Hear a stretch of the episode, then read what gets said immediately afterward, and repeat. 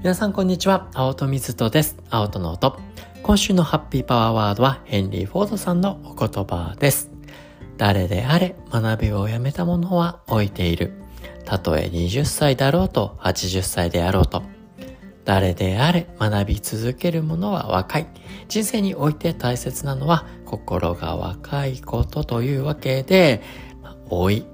若さとこのね、学びの関係性をですね、今週月曜日ハッピーマンデーでご紹介させていただいておりますので、気になる方、今週月曜日のですね、ハッピーマンデーをチェックしていただけたらなというふうに思います。というわけで本日、金曜日、ハッピーフライデー皆さん、今週もお疲れ様でございました。ね、素敵な一週間過ごせましたですかね。いいハッピー見つかりましたでしょうかね。というわけで、毎週金曜日はですね、まあ、とにかくハッピーなニュースに浸ろうと聞いてくださる皆さんのハッピーなエピソード毎週毎週こうねお届けさせていただいております今週もね多くのあのエピソードねいただいておりますので早速ご紹介していけたらなというふうに思いますぜひぜひねいろんなハッピー聞いてなんだかね自分のことにほっこりしたりねニヤニヤしていただけたらなというふうに思いますまず一人目、みやさん、お久しぶりです。どうもありがとうございます。おとさん、こんにちは。毎週皆さんのハッピーであったかハッピーが湧いてくる金曜日を過ごさせていただいています。聞いているだけでとってもハッピーですが、聞きながら、ハッピーだけじゃなくてたまに教えもと思ったので、エピソードを送らせていただきます。先日、娘の中学校で日米在住ザクサ派遣の大学生院生による宇宙開発で使用する特別な紙を使ってのワークショップがありました。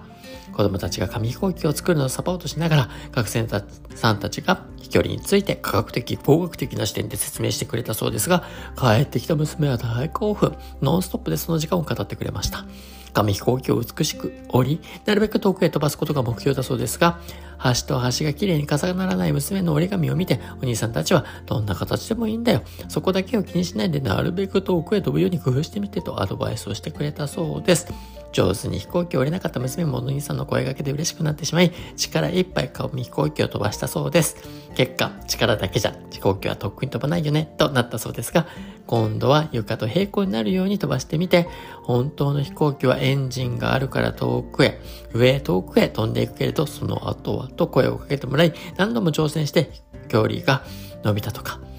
自分が知らない視点を教えてもらって帰ってきた日には、言葉にならないワクワクいっぱいの時間だったようで、すごい楽しかったの、連呼でした。後日どんな風、どんな風なことが楽しかったの？どんな話をしてたの？と聞く私に楽しかった時間を思い出しながら自分の言葉で伝えられる限り話してくれました。宇宙関連とかではなく、中学校でワークショップでしたが、JAXA 派遣の方々がどうしたら自分たちの活動が子供たちにより伝わるのか、皆さん工夫して一生懸命取り組んでくださったことで、たくさんの子供たちがめちゃくちゃ楽しかったというイベントになったそうです。派遣の皆さんの一生懸命ワクワクがたくさんの人たちに伝わってると本当に素敵すぎる時間に感謝感謝でした。聞いてくださりありがとうございました。というわけで皆さん素敵なエピソードを本当にありがとうございます。いや、なんだかね、ね、JAXA さんだったりそういったところでね、こう、活動されてる人たちってやっぱりね、熱い思いを持ってそういった世界に入って、そういった方のね、熱い思いってね、やっぱこう、伝播しますよね。僕も学生時代アメリカにいて脳をやってる時に、子供たちに実際の人間のね、脳を持ってったりだとか、どうやったらより興味持ってくれるのかな、みたいな、豆腐を持ってったりね、あの、いろんな工夫をして子供たちといろんなことやったなってちょっと思い出されましたけど、こうね、なんか、本当に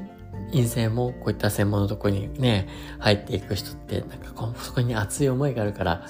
ね、伝え方っていろいろあるかもしれないけど、そこに対してのね、熱量みたいなのってやっぱり伝播していくんじゃないかなっていうのがありありと目に浮かんで嬉しい気持ちになりました。どうもありがとうございました。というわけで、またね、他のお話をね、あの、ご紹介していきたいなというふうに思うんですが、はるっちさん、ありがとうございます。ご紹介させていただきます。よいしょ。私の仕事は、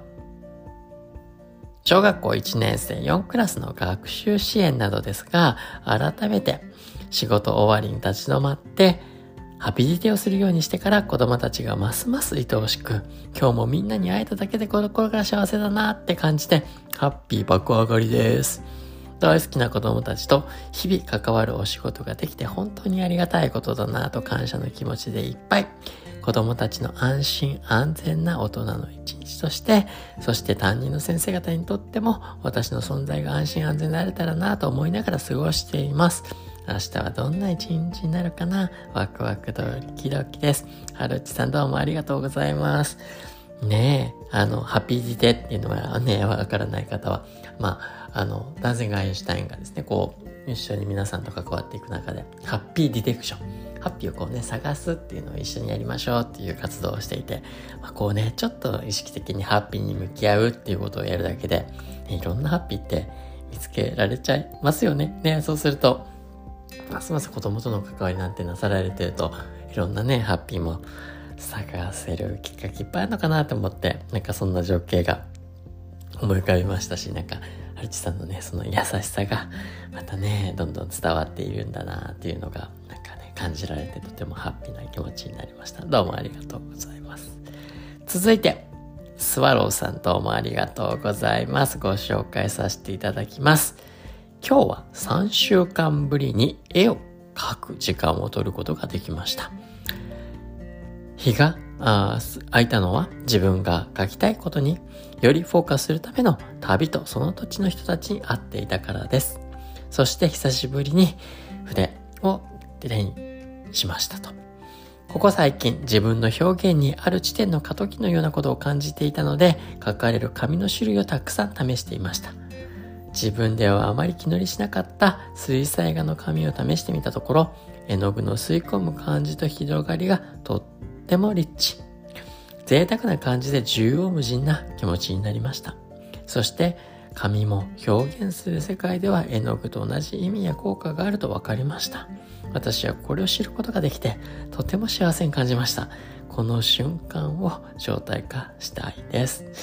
いや、素敵なエピソードですね。なんだかこう、絵を描くね、絵を色でね、描くって中で紙ね、